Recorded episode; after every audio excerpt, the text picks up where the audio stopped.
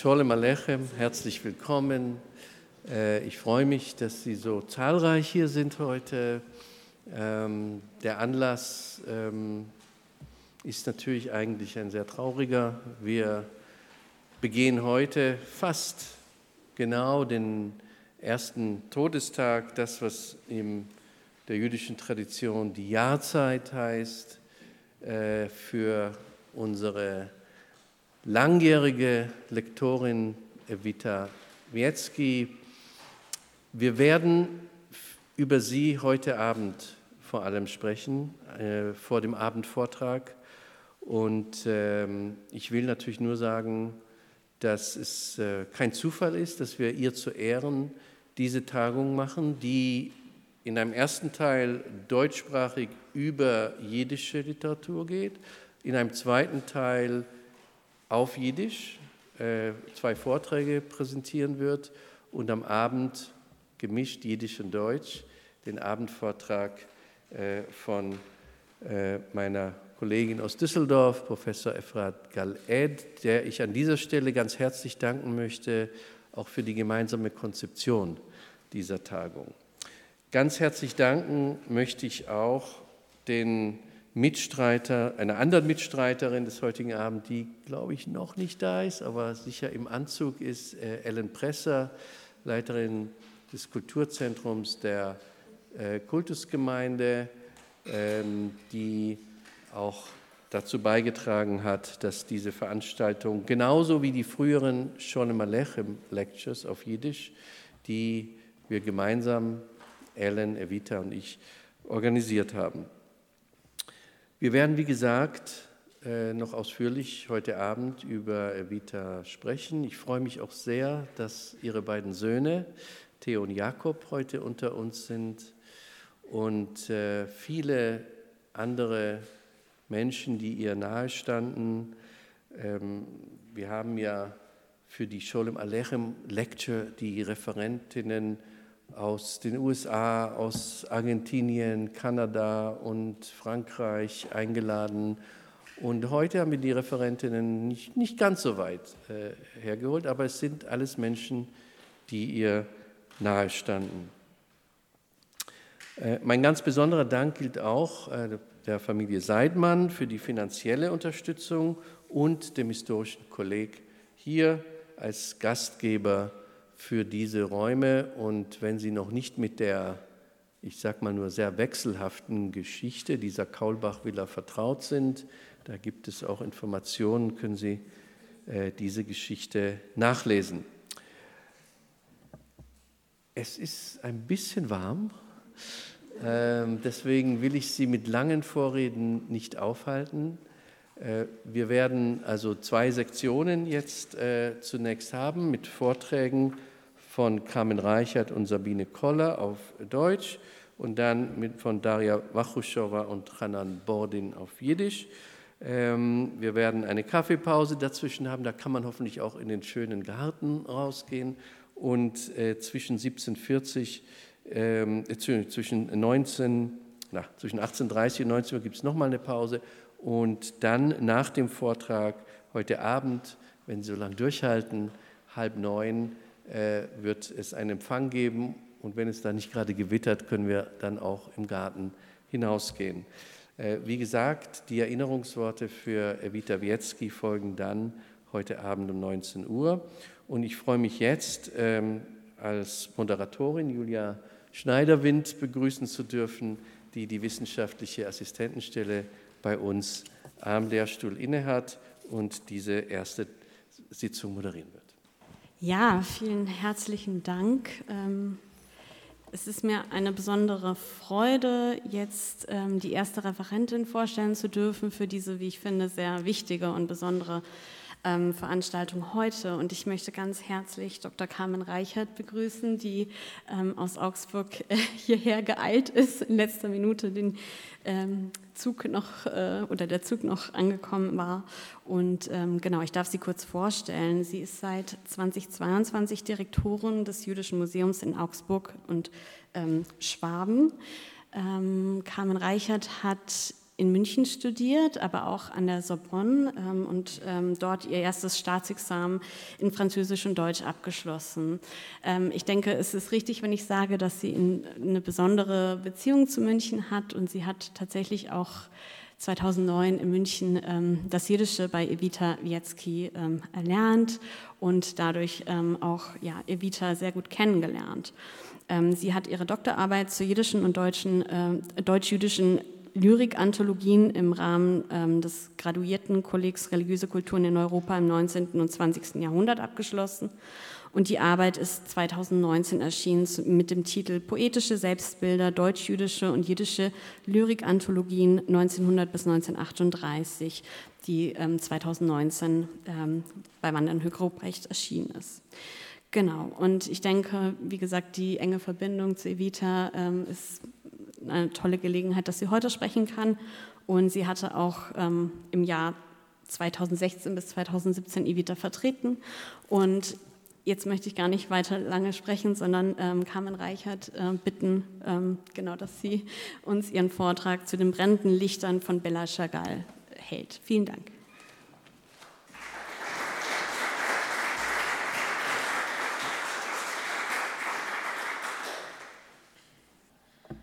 Vielen Dank, Julia. Und Entschuldigung für das Chaos mit der Technik. Die Bahn hat mich ein bisschen im Stich gelassen. Ich stand ähm, direkt vor der Einfahrt von München und war nicht sicher, ob ich es noch schaffe, aber jetzt bin ich hier. Ähm, ich muss vorausschicken, ich bin überhaupt keine Expertin für Bella Chagall. Ich habe mich mit ihr eigentlich nie befasst und schuld daran ist nur Evita. Ähm, das kam so, ich habe sie ähm, während ihrer Dissertationszeit einmal vertreten ähm, im Wintersemester 16, 17 und als sie dann so schwer erkrankt ist, hat sie mich gefragt, ob ich bereit wäre, einen Lektürekurs, einen Sammelkurs zu machen für alle Niveaus, dass zumindest irgendwie was weitergeht mit Jiddisch. Und ich habe das ähm, sehr gern übernommen. Und dann stand ich vor der Aufgabe, dass ich eine Gruppe hatte von Studierenden, die zum Teil Anfänger waren, zum Teil sehr fortgeschritten, zum Teil einen jüdischen Hintergrund oder schon länger studiert, also sprich sehr versiert mit jüdischer Kultur und zum Teil völlige Neueinsteiger in die jüdische Kultur. Und dann ähm, habe ich spontan gesagt, wir machen einen Lektürekurs zu, äh, zu den Yom Tovin, zu den ähm, jüdischen Feiertagen.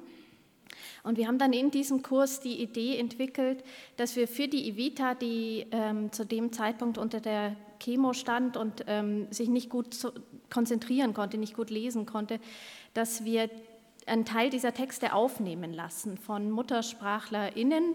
Ähm, das Ganze war dann technisch ähm, komplizierter, als wir dachten und wir haben nicht so viele Texte geschafft, wie wir dachten. Aber ähm, uns ist es zumindest gelungen, das erste Kapitel von Bella Chagalls Brennende Licht einsprechen zu lassen. Sie werden nachher auch einen kurzen Auszug daraus hören. Und so war ich quasi gezwungen, diesen, diesen Text zu nehmen. Und wir haben natürlich diesen Text deshalb ausgewählt, weil wir wussten, dass Evita Bella Chagall besonders liebt. Und ähm, sie hat mich sogar, als sie gesehen hat in unserem Programm, sie war ja im Verteiler drin, dass wir das im Seminar besprochen haben, hat sie mich sofort angerufen, um zu fragen, ob ich da gute Sekundärliteratur hätte und überhaupt und was wir besprochen haben. Und sie, ähm, da, da war sie dann ganz dabei und wir haben ihr den Text auch noch vorgespielt und sie hat sich sehr darüber gefreut. Und ähm, also so bin ich zu diesem Text gekommen und so müssen Sie jetzt diesen, diesen ähm, Vortrag verstehen, weil wie gesagt, ich ähm, im Moment eigentlich mich mit ganz, ganz anderen Themen befasse. So, Bella Chagall ähm, wurde und wird vor allem als Ehefrau und als Modell von äh, Marc Chagall wahrgenommen. Ähm, deshalb fand ich dieses Bild besonders passend für sie. Und es ist tatsächlich wahnsinnig schwer, ein Foto zu finden, wo sie nicht mit Marc Chagall drauf ist ähm, oder nicht irgendwie inszeniert ist als Kunstobjekt, um gemalt zu werden von Marc Chagall wiederum. Und ähm, es zieht sich sogar in die englische Wikipedia, dass sie ähm, im zweiten Satz eben als the subject of many of Chagalls painting, including Bella au col blanc, um, Bella with white collar in 1917 and um, Bouquet près de la fenêtre, um, painted in 1959, 1960 vorgestellt wird. Und ähm, auch die deutsche Übersetzung ihrer Autobiografie Brennende Licht ähm, wird zusammengefasst äh, wie folgt. Dieses Buch ist eine poetisch zarte Prosa-Version der versponnenen Bilderwelt Marc Chagalls. Diese leisen, doch bezwingend akzentuierten Prosastücke rufen im Wort noch einmal all das Leben zurück, was Marc Chagall mit Pinsel und Stift fixierte. Also sie wird quasi als äh, die Wortseite seiner Bilder sozusagen ähm, inszeniert und das sogar ähm, bei ihrer eigenen Autobiografie. Und ähm, es ist vielen vielleicht auch bekannt, dass sie an seiner Autobiografie einen großen Anteil hatte, nicht nur in der Übersetzung, sondern sie war an dem ganzen Prozess ähm, beteiligt. Marc Chagall hat äh, 1921, 22 erstmal in russischer Sprache erste autobiografische Aufzeichnungen ähm, verfasst, ähm, die Bella dann 31 ähm, ins Französische übersetzte und unter dem, äh, die unter dem Titel Ma vie, mein Leben, ähm, erschienen sind. Ähm, und der Anlass für ihren eigenen Schreibprozess war die gemeinsame Reise mit ihrem Ehemann Marc Chagall äh, 1935 in, nach Vitebsk, also an den Ort, ähm, wo sie beide aufgewachsen waren. Ähm, diese Beziehungen der Autobiografien zueinander zu untersuchen, wäre sicher auch, auch ein spannendes Projekt, das ich noch machen wollte, das ich aber jetzt für den Vortrag nicht mehr geschafft habe. Ähm, die Autobiografie ist ins Deutsche, Französische, Englische und Russische unter anderem übersetzt worden. Und jetzt möchte ich Sie aber trotzdem als Person kurz vorstellen, weil vielleicht nicht alle Sie so gut kennen. Das Geburtsdatum ist nicht ganz klar. Da gibt es äh, Zweifel darüber, ob sie nicht zwei Jahre älter ist, möglicherweise. Ähm, 15. November 1895 steht jedenfalls im Raum in Vitebsk in Belarus geboren. Ähm, als in eine sehr wohlhabende Familie chassidischer Abstammung. Die Eltern waren Juweliere. Sie war das jüngste von acht Kindern. Ist dort dann auf das russische Gymnasium gegangen, hat einen glänzenden Abschluss mit Goldmedaille gemacht, hat dann ähm, an der Moskauer Universität Geschichte, Philosophie, Theater und Literatur studiert, ähm, nebenso als Journalistin gearbeitet und 1909 eben jenen Marc Chagall kennengelernt, der aus dem gleichen Ort stammte, den sie 1515 geheiratet hat und ein Jahr später ist die gemeinsame Tochter Ida geboren.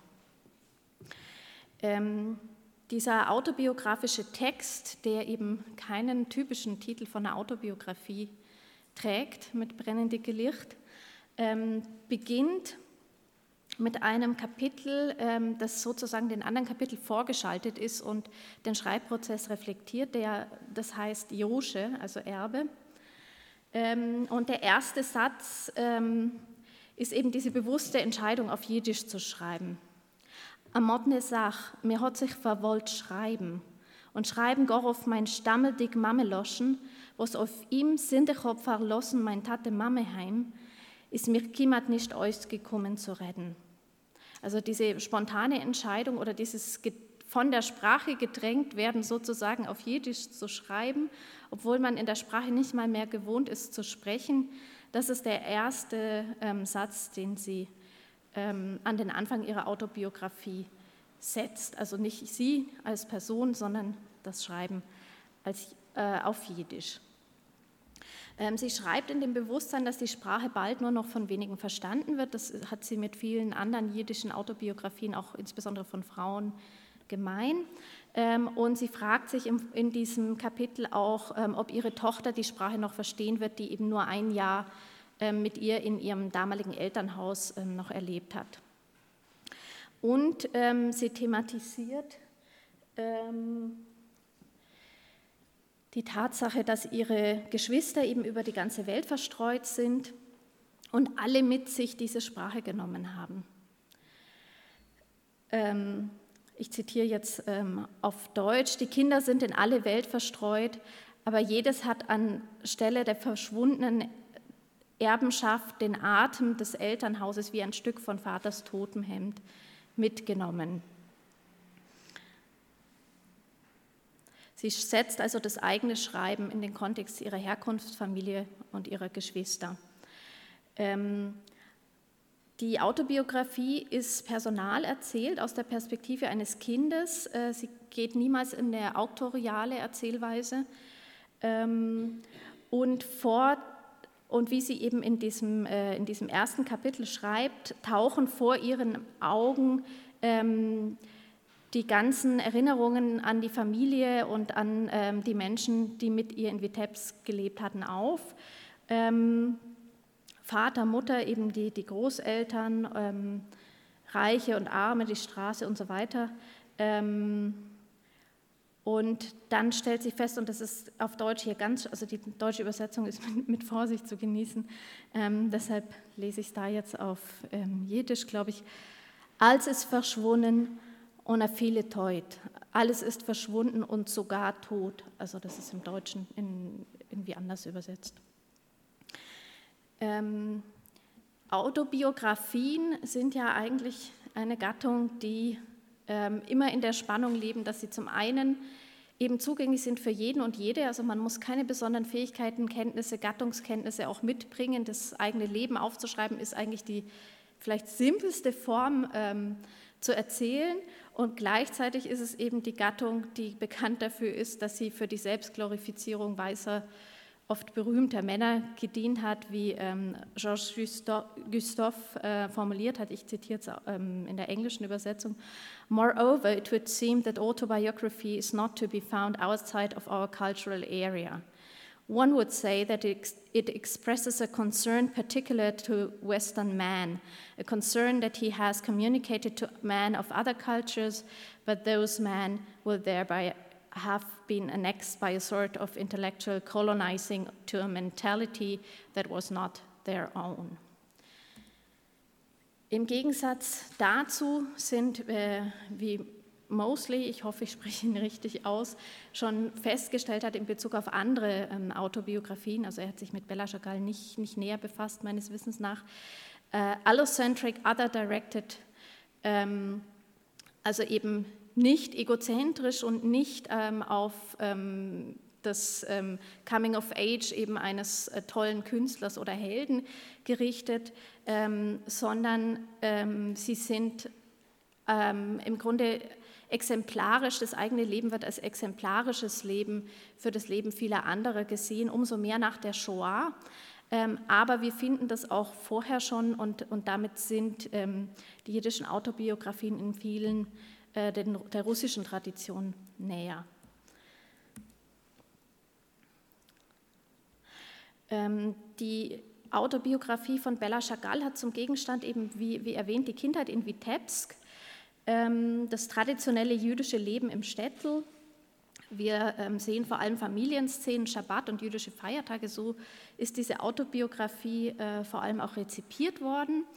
Ähm, also ganz in der Tradition auch von Kotik und von anderen jiddischen Autobiografien, die schon, also die von Kotik ist 1912 oder 13, glaube ich, auf jeden Fall Anfang des 20. Jahrhunderts schon den Untergang des Städtels äh, thematisieren. Also das ist nicht was, was mit der Shoah kommt, sondern das haben wir vorher schon dadurch, dass das traditionelle Leben eben zum zugunsten des Lebens in der Stadt und zugunsten der Immigration vor allem aufgegeben wird.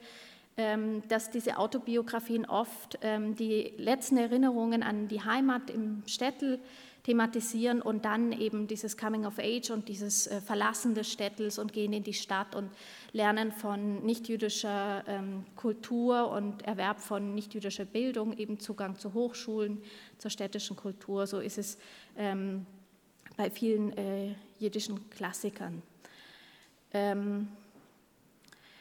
Und ganz anders bei äh, Bella Chagall. Also wir haben auf der einen Seite eben diese, diese Idylle, die, ähm, die Erinnerungen an das ganz klassische traditionelle Leben mit den jüdischen Feiertagen, die man, wofür man die Autobiografie vor allem auch kennt und auch ähm, zu Recht äh, gefeiert hat. Und dann kommt aber etwas, was uns im Seminar etwas verstört hat. Und das ist ähm, so unerwartete Gewalt an Punkten, wo man eigentlich nicht damit rechnet. Und da hören wir jetzt kurz ähm, rein. Ich hoffe, dass, ich kriege das hier laut genug. Wir versuchen das. Der Wolf. Batuk, noch ein warmes, bleibt die Stieb allein. Alle zu gehen sich. A größe Stieb, in keiner ist nicht du. Rutschet nehmen, los heran die Zieg von Häuf, zu hina von dem Paplitsch. Lois von Kirch, herzliche Klapperei von Tellers, wo's mir was dort über. Hast du ausgekehrt aus Esszimmer? Das Kolf in Kirch stippt heraus Saschen mit der langen Barst in Hand. Was tiest du? fällt sie auf mir rum. Gar nicht, empfer ich, wie allemal. Geh weg, ich darf auskehren die Stieb. Nur wer lässt doch nicht, kehr? Sie kehrt aus dem Deal. Im Mitten Mist kehrt sie aus die letzte Keulis, wo es haben sich gehört im Zimmer. Das Esszimmer kielt sich ab. Die Wände wären mit einmal alt. Sie kriechen in die Augen mit seinem abgebleicht Papier. Der ledige Tisch bleibt stehen, wie ein Ibrika in Mittenzimmer. Sie dacht sich, ich allein bin durch ein Ibrike. Wer hin soll ich hinten? Lohnt sich über den Stieb. Ich komme rein ins Schlafzimmer, die Bettler, Ziegebette, stehen wie Verschlossene. Wer wird sich auf sie niederlegen im Mittentug? Dem Tatens Mames heure Betten schrecken ob mit seiner blischen dicken Nickel. Die nickelnde Stängler, von vorn, von hinten, die grobe Kegeln hinten, sie sehen wie Soldaten auf der Wach. Geht man zu Nuventer zu See, schießt euch der Nickel mit seinem Glanz. Er gebe ihm a Kick, man Zur ist zerkrimmt, man Nuss zerspolten. Ich läufe ihn immer weg und stoß sich un an ein vermachtes Tier. Bis hierhin mal. Ähm, ich ich versuche es auf Deutsch noch mal kurz zu ähm, paraphrasieren. Baschke, also die, ähm, die Erzählerin, so wird sie von den, ähm, von den Verwandten genannt, ähm, ist zunächst auf der Flucht vor der, ähm, vor der Magd, Sascha, ähm, und dann äh, geht sie durch das Haus, wo sie ganz alleine ist und plötzlich wird sie wie von diesen Möbeln eigentlich angegriffen. Also erstmal fallen ihr die vergilbten Tapeten quasi ins Auge, die Wände werden alt und ähm, der Tisch steht ganz verloren plötzlich im Zimmer und auf einmal ähm, stehen die Messingstangen des elterlichen Bettes wie Soldaten. Darin spiegelt sich offenbar das Licht und jedenfalls ähm, nimmt sie das so wahr, dass ihr ähm, Blitze ins ähm, Gesicht schießen und ähm, sie sieht darin ähm, ihr Gesicht und die Nase zerkrümmt und gespalten. Und dann flieht sie weiter auf den Hof und dann kommt so, so eine Hofszene mit Lärm und mit, mit dem ganzen Personal des Städtels, das da das da ähm, aufgefahren wird. Und äh, sie flieht aber eben vor diesen Möbeln ähm, und läuft erstmal sogar gegen die Wand ähm, vor lauter Schreck, bevor sie dann in den Hof rausgeht. Ähm, die Möbel sind nicht das Einzige, was irgendwie bedrohlich ist in dieser eigentlich sehr idyllischen Erzähl Erzählung.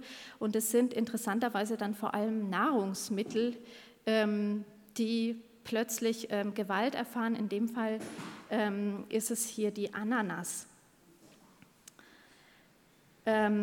Die wird für Rosh Hashanah, also man muss eine neue Frucht, die man in der Saison noch nicht gegessen hat, essen und ähm, die liegt auf dem Tisch ähm, und die Sasche, die die Dienstmagd, ähm, zerschneidet sie ihm. Sasche zerschneidet ihm on Rachmones, also ohne Erbarmen. Wie lebendiger Fisch zerkrächt sich der Ananas unter ihr scharfen Messer also wie ein lebendiger Fisch. Ähm, sein Saft wie ein weißes Blut zerspreizt sich über die Finger. Ich gebe leck, es ist bitterer Tam, ist das der Tam von dem neuen Jahr? Und ähm, bei Wintereinbruch haben wir eine ähnliche Szene nochmal. Da bringen ähm, zwei Männer im Regen eben ähm, Kohlköpfe in so einem ganz dreckigen Satz und die purzeln da raus, die sind ähm, wunderschön und weiß und duften und schmiegen ihre Wangen aneinander, heißt es. Also sie werden als ganz zärtlich beschrieben, also ähnlich wie diese Ananas eben als, als lebendiger Fisch.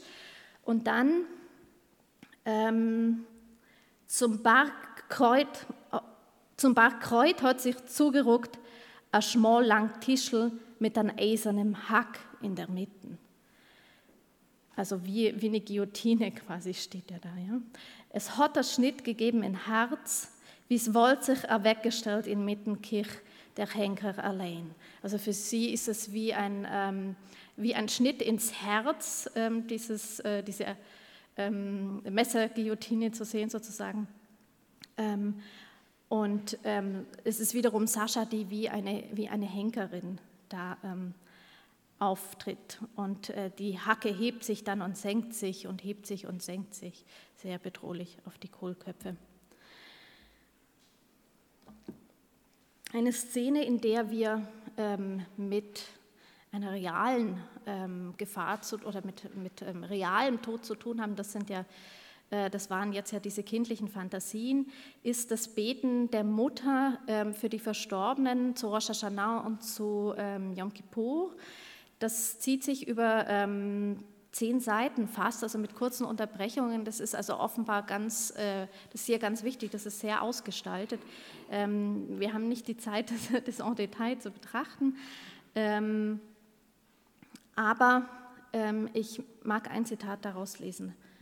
Für jeden lässt die Mama Europa trär, also für jeden Verstorbenen.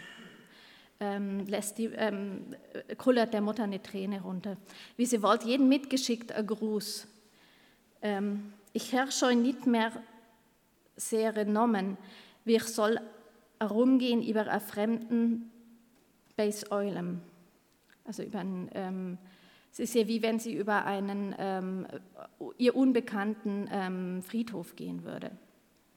Ich sehe bloß Steine, ich sehe nur Steine, ich sehe bloß Fäden. Ich sehe sind nur Fäden, das sind die, ähm, die Wachskerzen, die sie da rollt mit ihrer Mutter.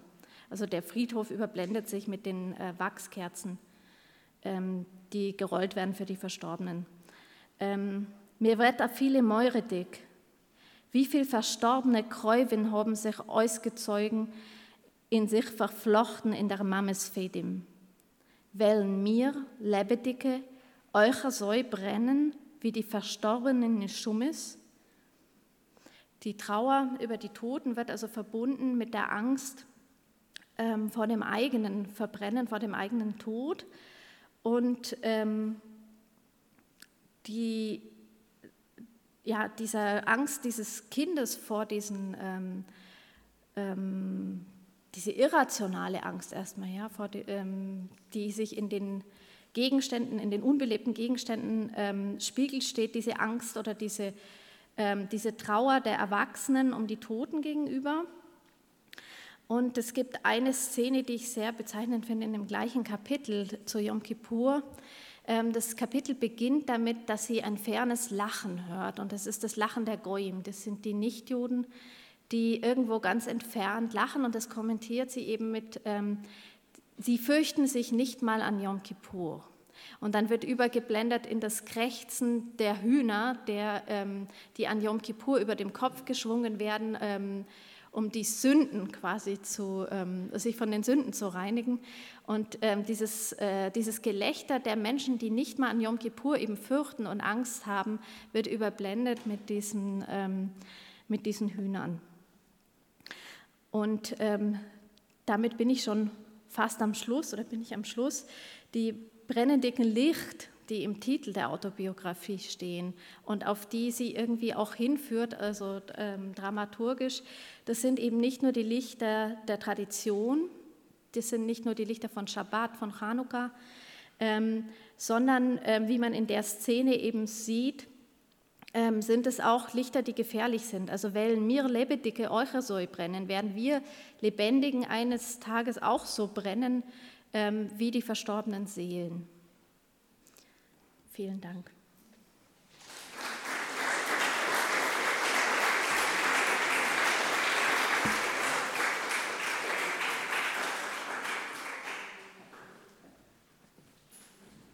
Vielen herzlichen Dank erstmal nochmal an Carmen Reichert für diesen wirklich sehr bildlichen Vortrag, der Evita bestimmt sehr gut gefallen hätte, weil, wie du ja vorhin erwähnt hattest, war sie sehr begeistert von Bella Chagall.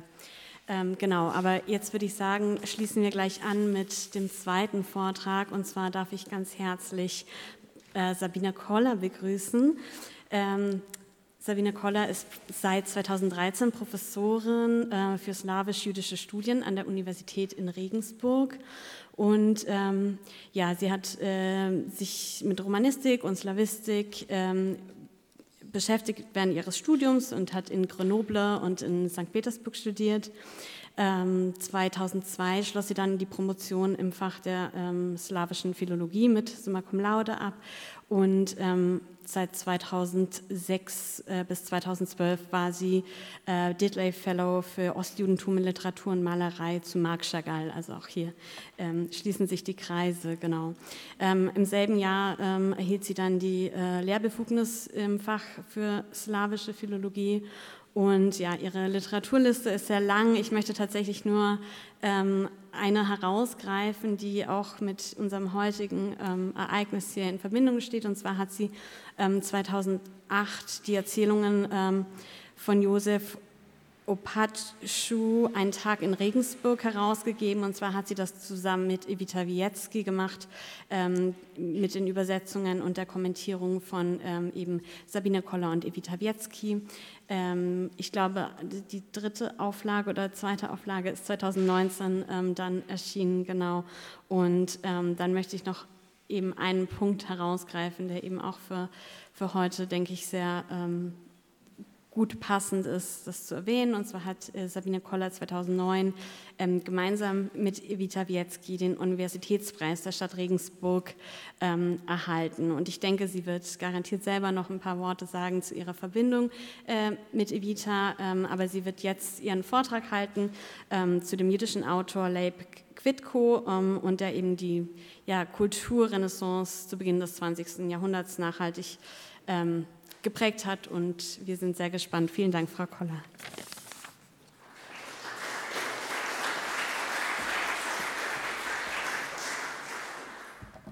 Vielen Dank für die Einladung und dafür, dass ich heute dabei sein darf äh, für diesen Tag zum Andenken an ähm, Evita.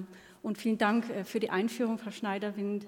Ähm, was Sie erzählt haben, ist sozusagen ein Mittelteil ähm, meiner Geschichte mit Evita Wietzki, denn Evita hat mich im Grunde initiiert ins Jiddische. Äh, ich durfte die ersten Jiddischkurse bei ihr absolvieren, als sie im Rahmen von Lehraufträgen regelmäßig und mit dem ihr eigenen Schwung und der Begeisterung nach Regensburg gekommen ist und eine ganze Gruppe von Studierenden angesteckt hat. Darunter war ich. Ähm, über mehrere Semester hatten wir bei ihr Kurse und wir sind nahtlos sozusagen in die Zusammenarbeit übergegangen, ähm, weil im Rahmen dieses Projekts zu Marc Chagall sich eben die Gelegenheit ergeben hat, äh, ad hoc in Regensburg, also ein Tag in Regensburg von Josef Opatoscho, ähm, zu übersetzen. Und auch da war Evita treibende Kraft mit Feuer und Flamme dabei und wir haben viele, viele Stunden zusammen verbracht, am Text gefeilt, über die Anmerkungen nachgedacht. Ähm, und ähm, ich bin sehr, sehr dankbar dafür. Das sage ich, weil ich äh, noch eine Kollegin hier auf der Schulter habe, nämlich äh, auch noch eine Mitstudierende aus dem Kurs damals, Diane Schürmeier, die auch mitgearbeitet hat. Wir waren eine Gruppe, die an dem Text gearbeitet hat. Und ähm, das hat sehr, sehr viel Freude uns gemacht und eben auch ähm, zu einer Ausstellung geführt. Und das hat eben äh, die Stadt Regensburg honoriert. Äh, aber das ist jetzt nicht das Entscheidende, sondern das Entscheidende ist für mich, dass all das, was jetzt gefolgt ist und was mich jetzt zum Thema des heutigen Vortrages führt, eigentlich eben aus der Begegnung mit Evita resultiert heißt auch das, was ich heute, und jetzt bin ich ein bisschen gerührt, was ich heute sein darf. Ähm, das geht natürlich zum großen Teil auch auf Sie zurück. Und was ich mitgenommen habe, ist auch ähm, die, äh, die Schönheit der gemeinsamen Arbeit. Und was ich Ihnen jetzt vorstellen werde zu Leib Quidco, ist im Grunde auch eine gemeinsame Arbeit und das verstehe ich auch im Grunde als Fortsetzung der Begegnung mit äh, Evita ähm, äh, nämlich dass äh, in dem Projekt zu Leib Quidco, das ist ein DFG-gefördertes Projekt, wir auch an Übersetzungen seiner Kinderlyrik arbeiten und ähm, jetzt äh, Caroline und ich und noch andere gemeinsam versuchen, das jiddische Original ins Deutsche hinüberzutragen. Und da sitzt Evita dann immer auf der anderen Schulter. Den Titel, den Sie hier sehen, äh, Kinder und Freilers ähm, ist ähm, eben jetzt im Moment ein, eine aktuelle Forschung zu einem in Deutschland kaum äh, bekannten Dichter, äh, in erster Linie Kinderbuchautor. Und ähm, ich glaube, Evita hätte sich sicher auch gefreut, und es ist jetzt nicht im Sinne äh, einer Werbung zu verstehen, äh, dass wir über die Textarbeit und die Erschließung seines äh, Övres auch versuchen, das in die Öffentlichkeit zu tragen. Wenn Sie irgendwann in diesem heißen oder vielleicht dann auch nicht mehr so heißen Sommer Lust haben, nach Regensburg zu kommen, äh, sind Sie herzlich eingeladen. Bei uns in der Universitätsbibliothek gibt es derzeit eine Ausstellung zu Leb äh, Quidco, ähm, an der wir mit viel Freude und Begeisterung gearbeitet haben. Aber jetzt zum Hier und Jetzt. Ähm, ich möchte Ihnen den Autor vorstellen und ich möchte gern beginnen und bitte Sie auch, falls ich irgendwie zu lange brauche, dass Sie mir ein Signal äh, geben, ähm, mit einem Gedicht von 1947. Ich habe bewusst aus der schlechten, also qualitativ schlechten Ausgabe ähm, das Gedicht übernommen, weil ich möchte, dass Sie das sehen. Das erste Jodlikel. Nicht gut hat sich weggestellt, das Jodlikel beim Plain. Was ist erfahren Ort oder da, dazu noch ein allein? Ein allein, ein nicht gut, stößt der Wind wie er ruht. Nur tracht es denn, wegzugehen, hotsch bitter schmeißt der Wind, hotsch was es hat da auszustehen, a Jodlikel, a Kind. Wenn Sterne scheinen über Plain und Winterschlaf befallt, was träumt der Jodlikel allein, versteht sich von der Wald. Er träumt, sie wächst, sie zieht zum Räum und fest im Grund sich halt. Mir weiß, es ist der erste Bäum, der anhebt von der Wald. Das Gedicht ist von 47. Sie ahnen es, der Baum ist mit Sicherheit mehr als ein Baum, der auf den Wald hofft, sondern wir sind in der Zeit nach der Shoah und der versuchten, der versuchten Judenvernichtung des Zweiten Weltkrieges. Und äh, Leib Quidko versucht mit einer Reihe von Gedichten, die in diesem Jahr in einem Sammelband erscheinen können, neues Leben zu sehen, auch in der Dichtung. Er selbst war wer? Ähm, ähnlich wie bei Bella Chagall, aber vielleicht aus anderen Gründen ist sein Geburtsdatum nicht genau zu bestimmen. Geboren ist er zwischen 1819 und 95 in Holoskowe bei Odessa. Ähm, er ist sehr, sehr früh verwaist, äh, ist bei seiner Großmutter aufgewachsen und musste bereits mit zehn Jahren eine, zehn Jahren eine Schneiderlehre äh, beginnen hat sich mit verschiedenen Gelegenheitsarbeiten durchgeschlagen und sehr früh verstanden, dass er eins werden möchte, Schriftsteller. Das ist er geworden. Äh, er hat Erwachsenenliteratur geschrieben, aber vor allen Dingen Kinderliteratur, die ihn über die Jahre äh, begeistert hat. Ich sage nachher noch mehr zum Spektrum seines Schaffens.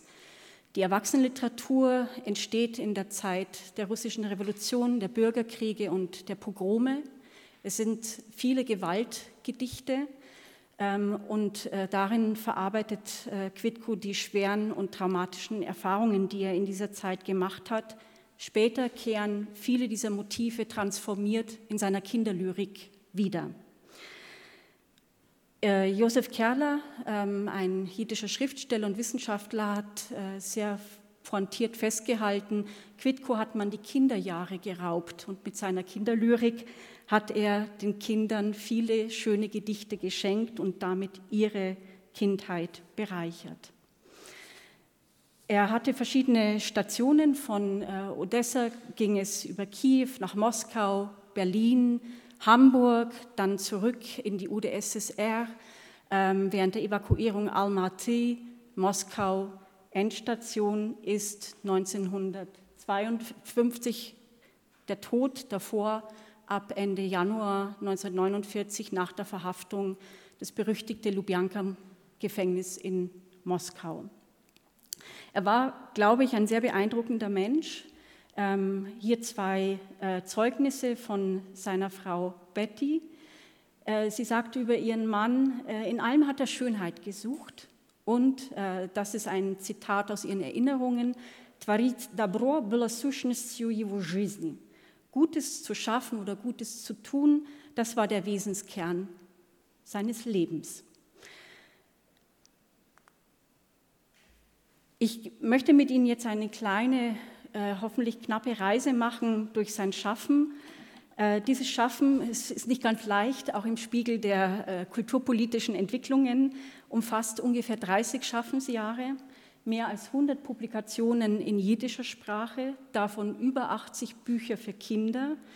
Insgesamt äh, hat er 400 Kindergedichte, Texte, Poeme verfasst, illustriert von mehr als 30 Künstlern und übersetzt in der damaligen UdSSR in mehr als 30 Sprachen. Darunter sind viele Minderheitensprachen wie Lachisch, Awarisch, Jakutisch, aber natürlich auch Deutsch und anderes. In Deutschland gibt es bislang noch mehr, sehr, sehr wenig. Die Gedichte sind oft ähm, Situationsgedichte, oft sehr pontiert, humorvoll, Erzählgedichte, Abzählreime, Alphabetgedichte, ein, ein riesengroßes Spektrum äh, für Kinder von klein, von klein bis groß, von äh, drei bis äh, Jahren bis ins Jugendalter. Der Ausgangspunkt ist Kiew, wo er sozusagen ähm, eine treibende Kraft der jüdischen Kulturrenaissance wurde, eine der, der bedeut, die bedeutendste Blüte ostjüdischer Kultur Anfang des 20. Jahrhunderts und wo Quidco sich sehr engagiert in der Kulturliga, einer Organisation, die sich als global agierendes Netzwerk verstand, um jiddische Kultur, ähm, Kunst und vor allen Dingen jiddische Literatur äh, zu den Massen zu bringen und überhaupt als Teil einer kulturellen Autonomie zu pflegen. Die Kulturliga hatte sieben Sektionen, äh, Musik, Theater, Kunst, es gab einen eigenen Verlag, es gab ein großes Bildungsangebot und es gab natürlich ähm, die Angebote in Literatur. Quidco hat in dieser Zeit Förderer gefunden, Freunde kennengelernt. Einer davon ist äh, Rybak, das ist der Mann, der Quidco, den sehen Sie im Bauernhemd. Er ist in Filzstiefeln und im Bauernhemd nach Kiew gekommen, die Hand auf ihn stützt und die beiden werden über mehrere Jahre äh, zusammenarbeiten. Sie gehen nach Berlin, ähm, bedingt durch den Bürgerkrieg und den Kriegskommunismus. Und äh, dort erscheinen die ersten Kinderbücher von ihm. Also es gab vorher schon einige in Kiew, aber hier beginnt sozusagen die gemeinsame Zusammenarbeit zwischen Quidko und Rybak. Äh, Feugeln ist ein schönes Büchlein über Vögel verschiedenster Art, das andere in Wald, im Wald ähm, wo der kleine Ichi Pizzerizzi einschläft und einen wilden Traum hat, wo es ihn zu wilden Tieren führt. Und Gott sei Dank dank eines listigen Fuchses, wie es sich gehört in den Geschichten, aber glücklicherweise rettet ihn der Elefant sozusagen mit Pauken und Trompeten und bringt ihn heil zurück in sein Bett, wo er dann aufwacht bei seiner Katze. Ähm, hier ist ein Element, das Quidco prägt. Äh, der Text ist gefüllt und satt gefüllt mit Folklore, ähm, mit viel spielerischen Lautmalereien äh, und völlig frei von Ideologie, was sich ähm, ändern wird.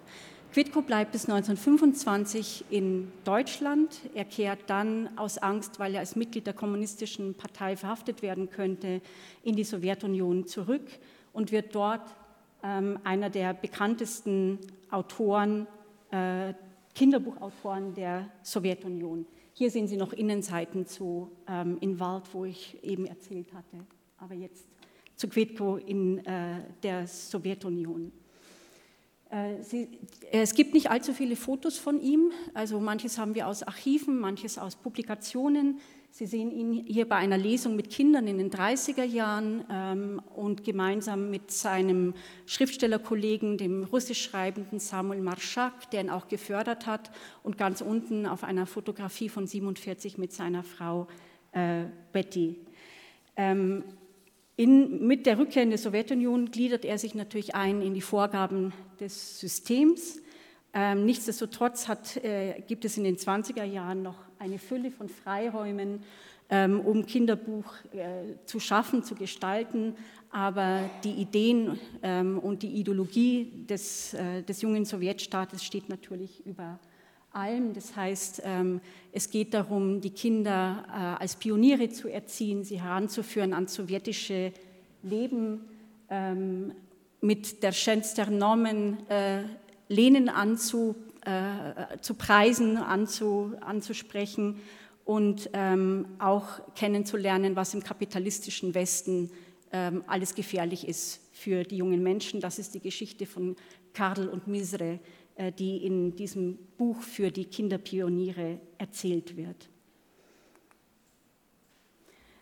Icicle ist der Held einer kleinen, sehr, sehr schönen Geschichte, Icicle auf der Reise. Der kleine Yitzhak macht eine Reise und das ist ein sehr, sehr schönes Beispiel für die Vermittlung des technischen Fortschrittes im Bereich der Fortbewegungsmittel.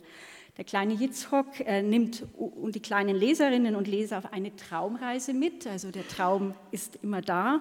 Und äh, diese Traumreise äh, macht der kleine Yitzhak auf verschiedenen Fahrzeugen, vom Fahrrad und vom Fuhrwerk über verschiedene Schiffe bis hin zum Heißluftballon.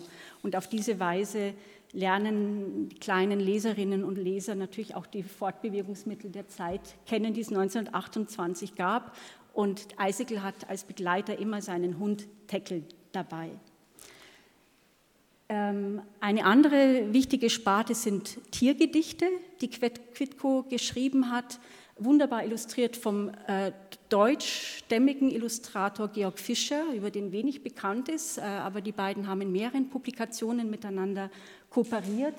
Und hier stehen meistens auch Tiere oder eben die Bobbe Schlag und ihr Kabak, also die Bobbe Schlag und ihr Kürbis, das Leben im Garten, äh, das Werden und Wachsen im Zentrum.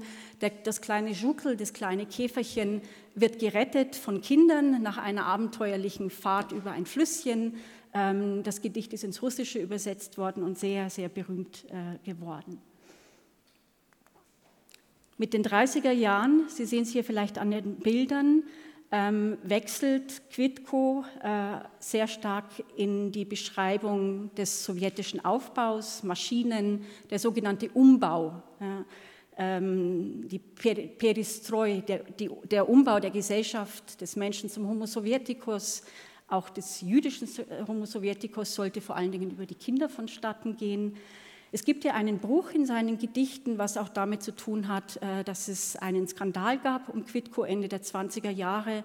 Er seine Posten verloren hat und sich durch sehr angepasste äh, Texte und Themen wieder einpassen musste ins System. Ähm, und daher diese äh, starke Thematisierung von Maschinen, Technisierung. Ähm, er geht den Weg vom Spielerischen zum ideologisch-didaktischen, wenn Sie so wollen. Ähm, mit der Verherrlichung nicht mehr der jüdischen Feiertage, sondern der sozialistischen 1. Äh, Mai und dass man äh, den neuen, äh, den, den Schlagarbeitern folgen möchte und eben auch der Armee. Heute Reiter ist nicht unbedingt der Auftakt, aber es ist ein Beispiel dann auch für die zunehmende Militarisierung der Gedichte und ähm, auch der äh, gefolgsamen äh, Annäherung der Leserinnen und Leser eben auch an die politischen Persönlichkeiten.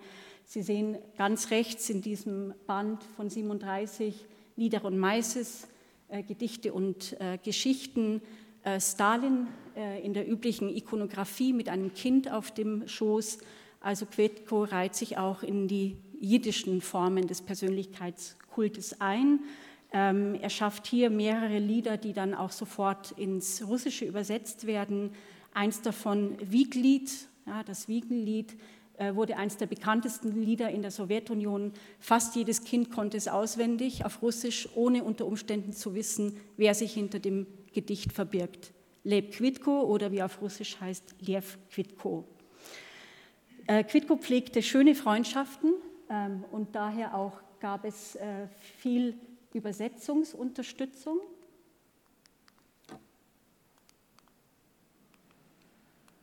So. Ah, hier ist es da. Und zwar war er äh, eng befreundet mit Pawlo Ticina, dem ukrainischen Autor, der vieles von ihm übersetzt hat. Und er hat Ticino sozusagen angesteckt, äh, äh, Jiddisch äh, zu lernen. Es ist eine alte, langwährende Freundschaft auch mit äh, russischen Autoren und auch Übersetzern. Sergei Michalkov hat sehr viel ins Russische übersetzt ähm, und zur Popularisierung Quidkus beigetragen. Die 40er Jahre ähm, stehen unter dem Stern der Militarisierung und dann natürlich ab dem Angriff äh, Nazi-Deutschlands auf die Sowjetunion im Juni 21 im Zeichen des Krieges.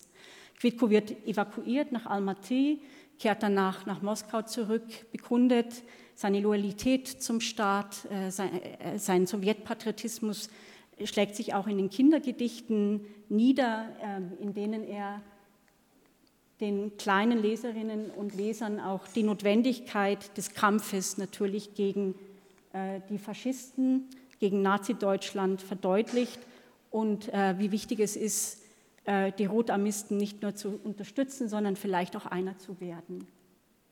Hier sehen Sie ähm, eine Publikation von 1940. Quidko ist aktiv als Mitglied im jüdischen antifaschistischen Komitee, ähm, das Ende 41, Anfang 42 gegründet wird als Instrument eben äh, zur Mobilisierung äh, jüdischer Kräfte im In- und im Ausland. Äh, das Komitee, das letztendlich ähm, nach Ende des Krieges ab 1948 geschlossen wird, wie viele Kultureinrichtungen, jiddische Kultureinrichtungen und eben zu den Verhaftungen führt der führenden, eigentlich der jiddischen Elite in der Sowjetunion, zu der äh, Quidko auch äh, zählte. Ähm, in dieser Zeit hat Quidko, so erzählt es seine Frau Betty, äh, sehr, sehr viel geschrieben. Er hat jeden Tag geschrieben, er hat unglaublich viel produziert. Und ähm, ich möchte ähm, damit im Grunde auch schließen mit einem Gedicht, das er geschrieben hat, das Teil eines Zyklus ist um einen kleinen Helden und das ich in mehrfacher Hinsicht sehr, sehr bemerkenswert finde. Ich hoffe, ich bin noch in der Zeit. Es kommt noch das, äh, das äh, Gedicht. Ähm, Leb Quidko hat 1919 das erste Mal einen kleinen Jungen zum Helden eines Gedichtes gemacht, den kleinen Lemmel, ja, also das Lämmchen, ein kleiner, nicht ganz unschuldiger Bub, äh, der ähm, alle Bänkchen aufeinander stapelt, um an eingekochtes und eingemachtes zu kommen, das seine Mama oben auf dem Ofen abgestellt hat. Das ist sozusagen der Beginn äh, der Lämmelgeschichte, ähm, Lämmel Nascher, wo er ähm, als Naschkatze dargestellt wird und eben das eingemachte Obst dann äh, schlägt. Dann macht der kleine Lämmel lange eine Pause, und ab 1940 gibt es neue Lämmelgeschichten, ganz kleine, sehr zarte. Und nach Ende des Krieges, ab 1947, hat Lemmel sozusagen ein kleines Comeback äh, in seinen Gedichten und mit ihm kommt auch das Jüdische zurück in Leib Quidkus Lyrik, das vorher mehr oder weniger völlig ähm, bis auf die Sprache verbannt war aus den äh, Texten. Und ein Beispiel davon äh, ist dieses Gedicht, das ich Ihnen noch vorstellen könnte. Das Faszinierende an Lemmel ist, all die Jahre hindurch, äh, die er existierte, er durfte immer eins sein, was er eigentlich ist, Kind, ohne irgendeine ideologische Infiltrierung. Er durfte einfach Kind sein. Er durfte naschen, er durfte, sich, äh, er durfte Streiche machen mit der Katze und so weiter. Ähm, und äh, das ist sozusagen eine Figur, wie ich finde, der Integrität die Leib Quidco geschaffen hat. Ähm, und jetzt zum Abschluss das Gedicht äh, von Bembe Kendrembe, in dem der kleine Lemmel ein kleines Abenteuer erlebt. Vielleicht haben die, der eine und die andere unter ihnen Assoziationen, auch eben in andere jüdische Texte. Äh, und mit dieses Gedicht möchte ich gerne noch auf Jiddisch vorlesen. Sie können es auf Deutsch mitlesen oder auf Jiddisch natürlich. Und damit möchte ich schließen mit diesem kleinen Buben, der von Bembe ken Drembe geht, äh, von Bembe nach Drembe. Äh, ein Text, der übrigens 1964 ähm, in einem der jiddischen Bücher in der Serie Jiddisch Buch in Polen erschienen ist ähm, dann nochmal ein Nachleben hat. Und ich glaube, das Gedicht hätte Evita, geistreich wie sie war, sehr gefallen. Von Bembe ken Drembe.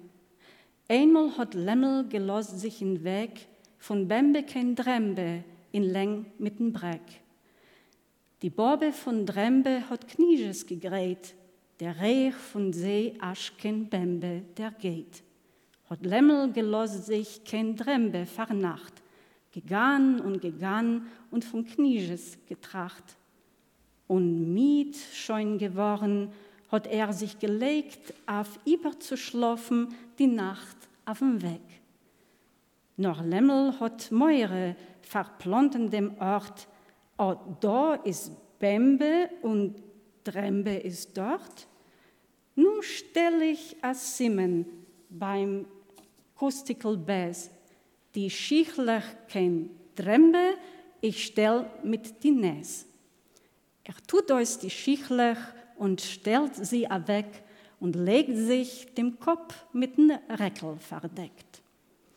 Vertag geht der Bickel auf Pasche a Reus und tut mit den Stern die Schicht a drei aus und geht sich ein Weg dort und geht sich seinen Weg dort.